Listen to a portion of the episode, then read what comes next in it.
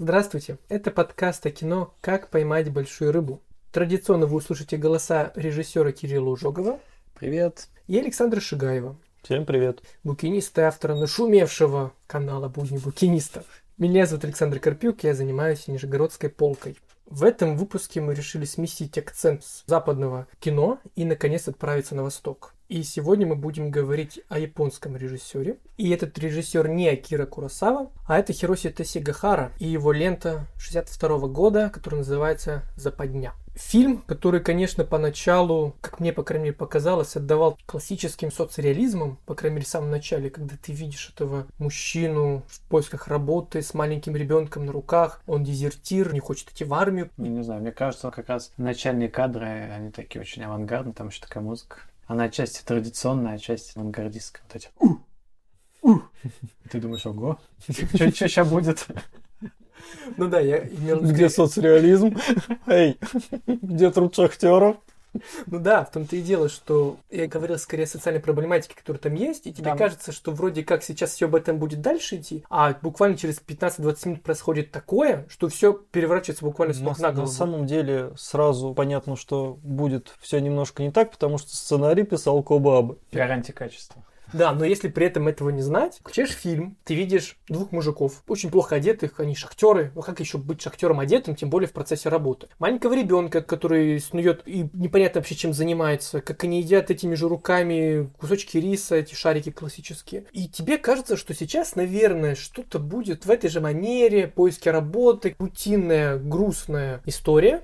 Но, я повторюсь, через 20 минут все вообще меняется. И когда ты посмотришь, кто был автором сценария, то, наверное, тебе что-то это объяснит. Когда ты видишь, что там стоит имя и фамилия Кобо Абе, и ты знаешь вообще, кто это такой, то многое становится понятным, почему этот фильм стал таковым. Про реализм ты отчасти верно сказал. Во-первых, это дебютный фильм режиссера. Именно дебютный художественный фильм режиссера, потому что до этого он занимался документалистикой. Более того, как раз в начале фильма, в те первые 20 минут, используются в том числе и документальные съемки его же, которые как раз посвящены этому материалу непростой жизни японских шахтеров. И кадры достаточно мощные. Отчасти это дань тогдашней моде включать художественное повествование документальные кадры. Отчасти личный опыт режиссера в этой теме. И отчасти как раз гиперреалистический заход. Ну и плюс социальная проблематика. Вообще фильм очень о наболевшем. Болезненный нерв тогдашнего японского общества. И после военные годы страна все еще, ну, скажем так, не в самом лучшем состоянии находится. И более того, все, что описывается в фильме, это не только проблема шахтеров. Это, в принципе, отношения в микросоциуме, в макросоциуме, бедности, разруха и многое другое.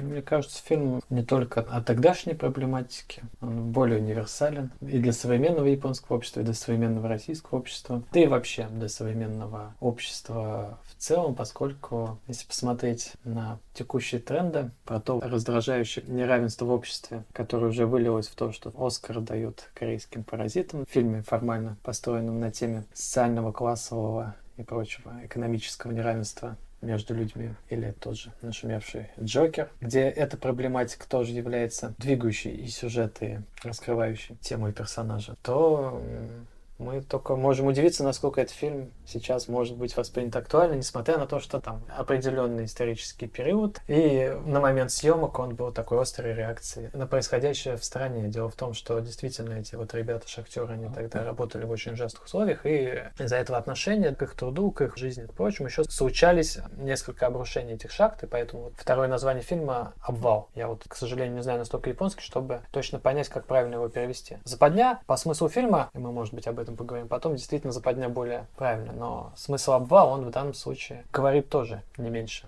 А может быть больше, но более образно. И в самом начале главный герой говорит очень сильную фразу «Я шахтер, я родился в шахте, и я умру в шахте». И когда ты это слышишь, то, конечно, ты думаешь как раз о том, что он с молодости постоянно находится с киркой в руках, он постоянно добывает эту породу, но потом все настолько поворачивается, что его слова пророческие, но вообще в другом контексте, как мне кажется. Второй его собеседник говорит, что после смерти хотел бы стать чертом, потому что в аду тогда работать не придется. То есть они даже от загробной жизни не ждут никакой справедливости. И в фильме это как раз раскрывается, но мы к этому подойдем. Ну, думаю, стоит. И несмотря на то, что это Я думаю, в будут. случае без спойлеров не обойтись, это и, в общем-то, не важно, поскольку, несмотря на весь этот увлекательный детективный сюжет, который формально в картине присутствует, цена, она в первую очередь не благодаря нему. Я когда начинал его смотреть, я случайно прочитал, что с ним произойдет, когда главный герой идет устраиваться на работу в одну из шахт. Ну, давайте уже скажем, его просто убивают. Прям Да, на- достаточно быстро Да, убивают, на ровном месте. 20 минут проходит, главного героя убивают, по крайней мере, герой, за которым мы следили все время до этого. И тут возникает вопрос. Его убили прямо сейчас, в самом начале фильма. Что будет дальше? А дальше начинается самое интересное. Несмотря Дальше начинается Кобааба. да,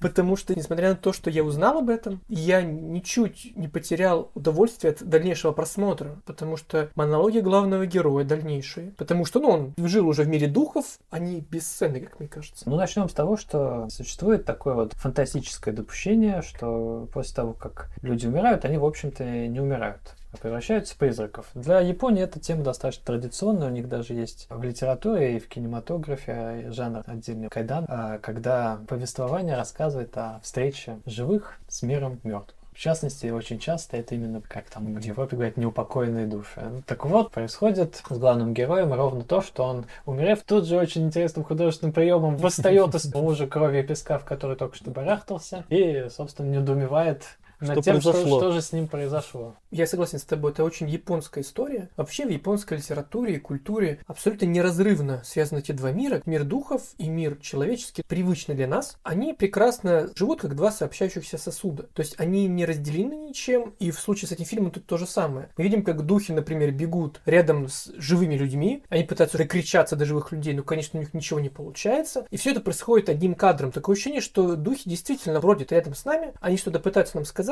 но ничего от этого не меняется. Это же как раз есть в литературе Кобаба, которую сегодня Саша тоже упомянул, и мне кажется, что стоит и о нем тоже отдельно что-то сказать. Уточню, что сосуды не сообщающиеся. Духи вернуться в мир живых не могут. Да, ну на самом деле мир живых, он уже от средневекового японского отошел так далеко, что ни до каких умерших духов живым дела нет. Живые сами закрыты в собственной клетке экзистенциального бытия. И даже смерть не освобождает их от этого. В общем-то, один из главных мотивов то, что несчастный призрак убитого главного героя, он все время испытывает голод. Он как жил голодным, так и после смерти постоянно чувствует голод. Как при жизни он не получил справедливости и не видел ничего, так и после смерти он даже не понимает, почему его убили. Собственно, почему его убили, мы можем только догадываться. Формально ответа на это мы не получим. Мы понимаем примерно, почему и даже примерно кто и с какой целью его убил, потому что он был похож внешне на одного из персонажей этого фильма, к которому мы познакомимся чуть позже. Интересно, что главный герой, когда он понимает, что он призрак, у него происходит очень странный диалог с одним из других призраков. С призраком, собственно, шахтера. Да-да-да. В общем, что происходит? Главный герой приходит в городок, где когда-то жили шахтеры. Там никого нет, кроме одинокой продавщицы в местном сельпо. А после смерти оказывается, что город густо населен всеми теми несчастными людьми, которые остались под завалом шахты. И они находятся ровно там, где их застала смерть, переживают вот эту свою драму э, бытия, выхода из которой они не могут найти.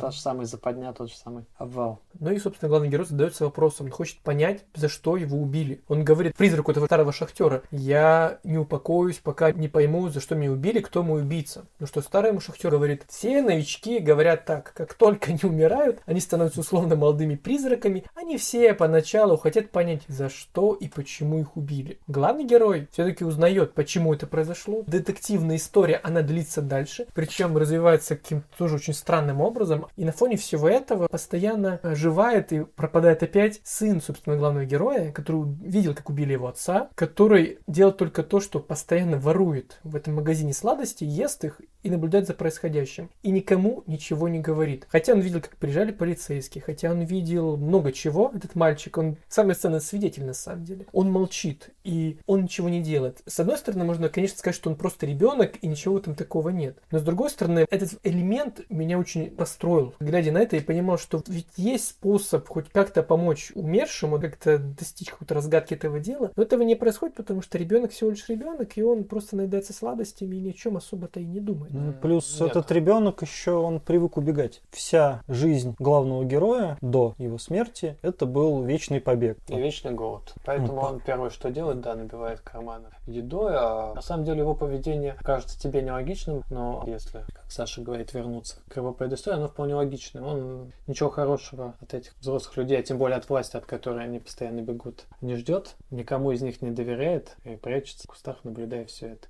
Ну и во-вторых, ребенком никто не занимался по ходу дела, его там воспитанием, какими делами, не до этого лишь бы выжить. Кстати, заметьте, что его отец никогда к нему не пытается даже обратиться, что, мол, ты видел, расскажи им. Он обращается к кому угодно, пытается обратиться точнее, но только не к сыну. Кстати, об этом даже не думал, если честно. Ну, Я помню, как он постоянно пытался докричаться. Он орал на женщину, которая дала ложные показания. Он орал на своего убийцу. Много на кого он орал. Ну, точно, слушай, ведь он даже не пытался поговорить, как-то дать хоть что-то понять собственному сыну. Такой очень важный Ну, момент. Да, надо еще объяснить, что вот этот вот грязный шахтер идет среди камышей и появляется такой весь в белом. Белый ангел белых смерти какой-то. Ну, кстати, для Японии, да, ангел смерти именно белый, поскольку у них традиционно именно белый цвет – это цвет смерти из загробного мира. Он приехал на модном скутере, у него есть белоснежные перчатки, и он острым ножом. И он даже не запачкался. Да, он даже не запачкался. Еще у него есть пачка денег. В Новых. общем-то, В этом фильме это самый богатый, самый хорошо одетый, уверенный в себе человек. И самый непонятный, что важно. Потому что, я думаю, это специально было показано, что бедняки, они все равно не поймут, что чувствуют, что хотят от них богачи, к чему они ведут, что они Их делают. все равно используют и убьют. Да. Да, Собственно, они об этом и говорят. Причем даже их же руками и убьют. Очень явный образ такого, знаешь, дельца в классическом понимании бизнесмена, который знает, чего он хочет, как он хочет, и у него все для этого есть. И то даже как он вроде анекдотично надевать Надо- перчатки. Ну, зачем вот, казалось бы, надевать перчатки, так вот если по-бытовому говорить, чтобы убить человека, даже не отпечатки пальцев скорее, а некая брезгливость, чистоплотность крайняя к тому, кого ты убиваешь, того, кто ниже тебя по рангу. Да, но надо сказать, что герой, которого убивают, в начале главный герой, он, как две капли воды, похож на человека, который является лидером одного из местных шахтерских профсоюзов. Поэтому, естественно, понятно, кому эти профсоюзы вредят, в первую очередь, каким-то владельцам этих шахт, местным политическим силам. Их лицо, кроме вот этого загадочного убийцы, не знаю, кто он, исполнитель, наверное, не раскрывается до конца. Мы наблюдаем такую драму, которая развивается в среде определенной социальной группы. Плюс еще весь этот социальный разрыв призван показать, что шахтеры, они не считаются даже пешками в той игре, которую ведут богатые люди, потому что пешками здесь как раз-таки становятся главы профсоюзов. А вот этот вот шахтер, который думает, что в его смерти был особый замысел, ему другой неупокоенный дух, говорит в самом начале, что даже если ты узнаешь, кто тебя убил, зачем он станет тебя убил, хуже. да, тебе станет еще хуже. И когда он все это узнает, ему действительно не становится легче, он понимает, что его убили просто потому, что он похож на другого человека. То есть он даже не пешка. И, конечно, все-таки стоит, как мне кажется, вспомнить о том, благодаря кому тоже появилась эта картина, потому что союз Кобо Абе, это писатель, написавший сценарий к этой ленте, и Тесигахары, он был очень плодотворным. Всего японский режиссер снял четыре ленты по произведениям Кобо Абе. Это «Женщина в песках», «Сожженная карта», «Чужое лицо» и, собственно, «Обвал» или «Западня».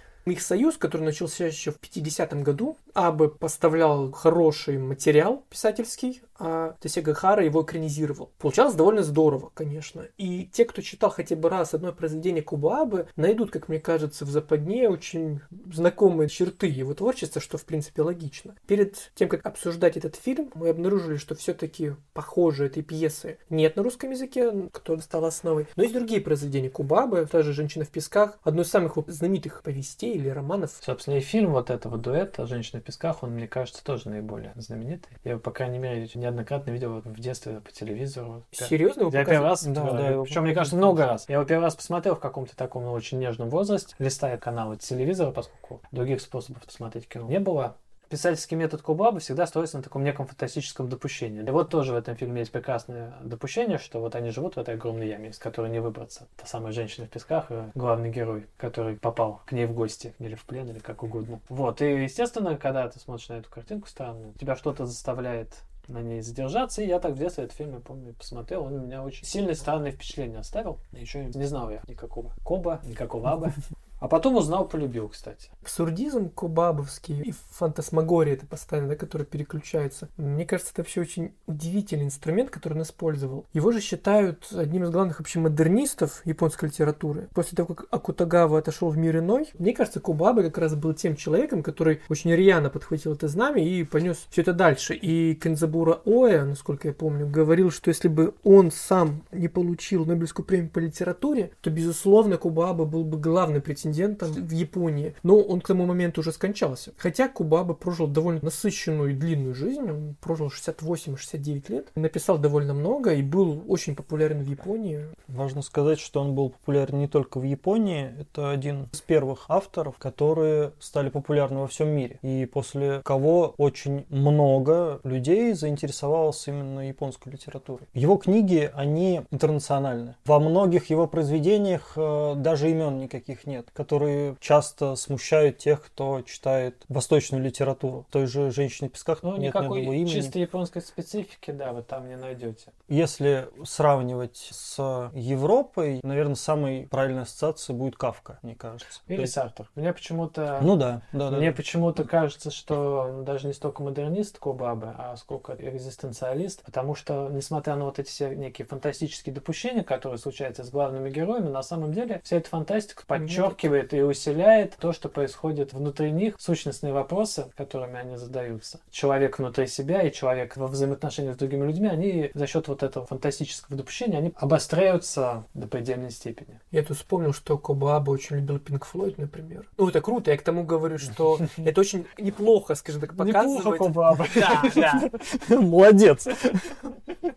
И это показывает, насколько действительно мультикультурно интересно вообще взаимоотношения между литературой, музыкой, кино. И том, что западне, которую мы сегодня обсуждаем, там же забыл как свою фамилию классного японского композитора, с которым как раз начал сотрудничать Тасека Хара. Там феноменальная музыка. Классная. Вот то, что ты описывал в самом начале, бум, это очень интересно. Да, это одновременно и классика, и авангард. И ты понимаешь, что эти люди, ну, имею в виду Кобабы и Тесигахару, они в авангарде культурного процесса, это действительно не замкнутые творцы, которые вспоминают некие японские сюжеты или японскую реальность и пытаются с ней работать. А они работают в мультикультурном э, аспекте. Композитора зовут Торо Такамицу. О, прекрасно. И да, это, по-моему, первых сотрудничеств, если я не ошибаюсь, собственно, с режиссером. Получилось очень здорово. В этом фильме, кстати, музыка очень хорошо создает настроение, нужные акценты в некоторые моменты очень хорошо расставлены. Скажу банальность, но кино жанр синтетический, поэтому, в общем-то, удивляться плодотворному союзу между режиссером, авангардным музыкантом и талантливым писателем не надо. Вот то, что действительно фильм «Западня» и все остальные фильмы, которые они в этом союзе сняли, получились уникальными, самобытными, интересными насыщенными, это заслуга всего коллектива этих людей. Просто, к сожалению, не всегда получается так, что они находят друг друга. Ведь часто бывает так, что режиссер, например, поработав с одним автором, автором или композитором, он переходит к другому. Таких классных союзов долговечных, к сожалению, не так много. У Линча, понятное дело, это Бадаламенти, у Балатара это Ласны Красных Аркаи. К сожалению, не так это часто происходит, увы и. Но в случае как раз с Западней очень здорово все сошлось, и мы получили, по сути, первый но настолько полноценный, красивый во всех смыслах этого слова. И по замыслу, и по реализации, и по музыкальному сопровождению фильм. И я бы в жизни, кстати, не сказал, что это первая работа режиссера именно вот в этом жанре. Потому что, как мне кажется, хороший дебют. Я, к своему, не специалист, конечно. Но она все равно ее нельзя считать первой. Дай бог всем такие художественная, да. Ну, Художественная. потому что его документальные фильмы были в том числе и в мире известны еще до съемок художественного фильма, поэтому его тяжело назвать э, дебютантом. Ну, Саша имеет в виду, что не всем удается такой эффектный переход между жанрами. Все равно документальное кино и художественное. Это не всегда равно. Я бы хотел вернуться теперь к экзистенции, наверное, главных героев, к тому вообще, что происходит дальше. Потому что мы обозначили, что главный герой очень быстро умирает. Но на этом все самое веселое не заканчивается, потому что Самое грустное, я да, бы сказал. самое грустное начинается. И это страдание, поиски причины и пытаться понять, за что его убили, они приводят к очень грустным выводам, которые мы ранее немного обозначили. Но ведь грустно и то, как потом развиваются события и с женщиной, которая за деньги соглашается дать ложные показания. Грустно все, что происходит с тем человеком, за которого приняли убитого, и то, как он себя ведет со своим оппонентом по внутренней политической общественной борьбе. Вот это все очень грустно, потому что казалось бы, что вроде как одной жертвы хватило, чтобы дать людям что-то понять. Но это наоборот становится катализатором всех дальнейших очень печальных событий. И когда мы наблюдаем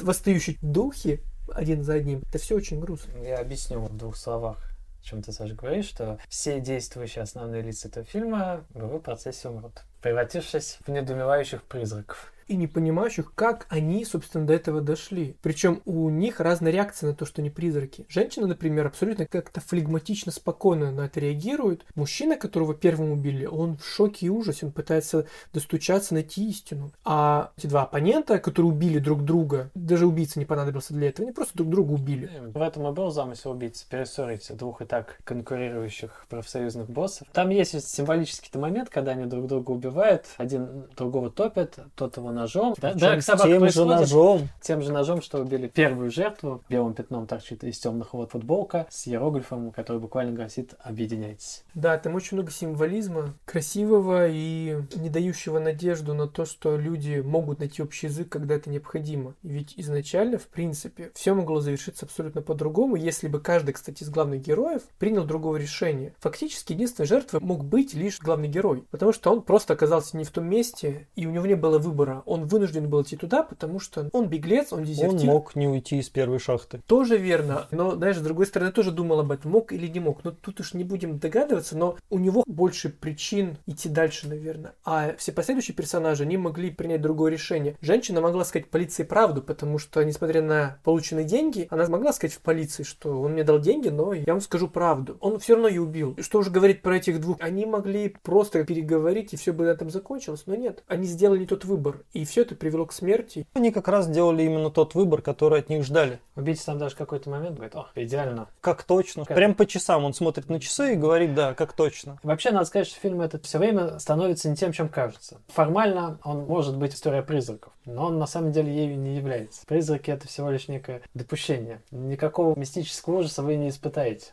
Он формально также может казаться детективом, но главная детективная интрига... Известна с самого начала. Либо известна с самого начала, либо она так толком и не раскрывается. Мы так и не узнаем конечную причину. Мы можем догадываться, но не узнаем. При этом социальная и реальная подоплека, она тоже, в общем-то, может быть не основной, поскольку, как Саша верно говорит, что фильм заставляет задуматься о вечных вещах, ну да, а движение это вообще как мы живем и какой выбор мы делаем буквально каждый день. Как бы банально это не звучало. А этот мир призраков, он, к сожалению, подчеркивает то, что этот экзистенциальный ужас, он длится и потом. И ответов на вопросы они находят, ну, как Саша тоже сказал, они не находят в этом покой. Несмотря на то, что они вроде как уже узнали, кто их убил, и примерно даже поняли, за что их убили. Но смысла Выхода нет. бытия, облегчения, почему так это было устроено, зачем это было нужно, их жертва, и где же справедливость, вот этих ответов они не получают даже после смерти. Фильм на самом деле очень пронзительный, горький и сильный. И мальчик, который в самом конце бежит один по дороге, камера отъезжает, и ты понимаешь, наверное, что, скорее всего, этого же мальчугана может ждать примерно та же самая судьба, что ждала его отца. А может быть и нет. Кто знает, не нам это знать, но вот сам этот план и убегающий мальчик, они очень символично на фоне всего этого смотрятся. Ответов нет, люди убиты, злодей, этот ангел смерти, он сделал все, что должен был сделать. И действительно, ну, мальчик все-таки вселяет надежду. Он вырвался из этой самой западни. Может быть, да. Как Возможно, для того, чтобы попасть в новую. Возможно, да, вырасти, пойти по стопам отца, может быть, даже еще раньше. А может быть, он все-таки добежит до чего-то лучшего. Ну, по крайней мере, хочется в это верить. Так же, как и зритель, который, в общем-то, оторвется после просмотра фильма из этой западни, вынужден будет разбираться с этими вопросами внутри себя, такими нерадужными и неудобными.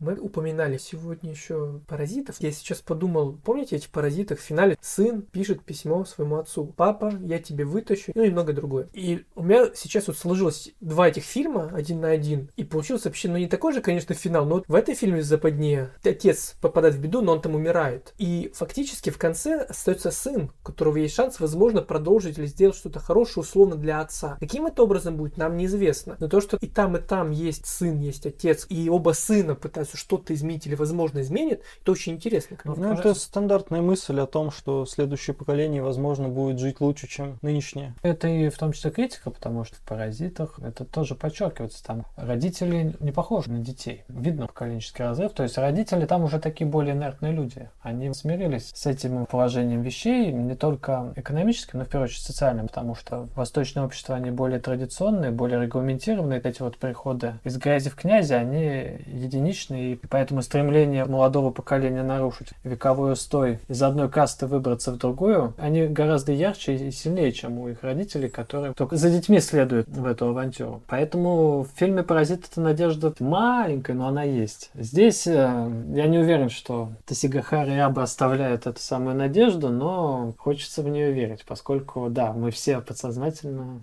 понимаем, что если мы не смогли, ну, возможно, те, кто придет за нами, получится. Да, в это верить хочется. Другое дело, что прошло почти 60 лет, а по сути ничего не изменилось. Если так разобраться ни в обществе, ни в восприятии, ни в чем. Да, вот приходит вот уходит, ничего не меняется. Поменяешь актеров на каких-нибудь крестьян, которые рис выращивают по локоть в воде, и, в общем-то, та же средневековая Япония, те же призраки, а также ни за что, ни про что. На авось просто так взяли друг Дашь им в руки мобильники, вот тебе паразиты. Ну да, это извечность тем. Я вспомнил, что в свое время был даже аниме-сериал «Семь самураев», снятый по Курасаве. Ну и там бандиты, это были роботы, которые отбирали у крестьян урожай. Вот, пожалуйста, очень простой пример, с помощью которого ты можешь погрузить проблематику, придав ей другую какую-то обертку, но суть это не меняет. И на выходе мы получаем в случае с западней, ну, банально, наверное, но все-таки остро-социальный фильм, в том числе, который при этом прекрасно, вот благодаря, мне кажется, этому дуэту, опять же, Абы Тесигахара использует авангардность, абсурдизм и прекрасный киноязык. Вот, кстати, мы про киноязык ты ничего не сказал. Как ты думаешь, его можно считать интересно новым? Да. Ну, на самом деле, фильм вышел в 62 году. И видно, во-первых, что режиссер как минимум по сторонам хорошо смотрел. И смотрел смотрел хорошо европейское кино. Скажем так, что и японское кино к тому времени это уже состоявшаяся интересная кинематография, но мне кажется, что Тасигахара как раз именно ближе к европейцам в своем подходе. Видно отголоски новой волны, опять же, отсутствие бюджета и возможностей. Как раз дуэт с Кобабы об этом тоже говорит, потому что Кобаба не совсем традиционный японский писатель. Да и композитор у них тоже. Модные, авангардные. Вообще они были молодыми, уже достаточно вестернизированными ребятами. Мне очень понравилось решение. Оно очень простое, оригинальное, как режиссер показывает переход из э, мира реального в мир нереальный. В замедленной съемке в рапиде тело, которое только что лежало, восстает и больше не изменяется ровным счетом ничего. Главный герой стал призраком, ты понимаешь только потому, что он натыкается на собственное тело, которое лежит рядом. Так тебе кажется, просто он странным чудесным образом поднялся. Такое вот простое с точки зрения технического исполнения решения, оно еще раз подчеркивает художественную задачу показать ад или лимб неупокоенных душ как некое продолжение нашей реальности, которая от чистилища-то мало чем хорошим и отличается. И это очень страшно выглядит. Такая обыденность нереального, она, конечно, страшнее любого инфернального ночного ветерка и бледных глаз, мерцающих во тьме.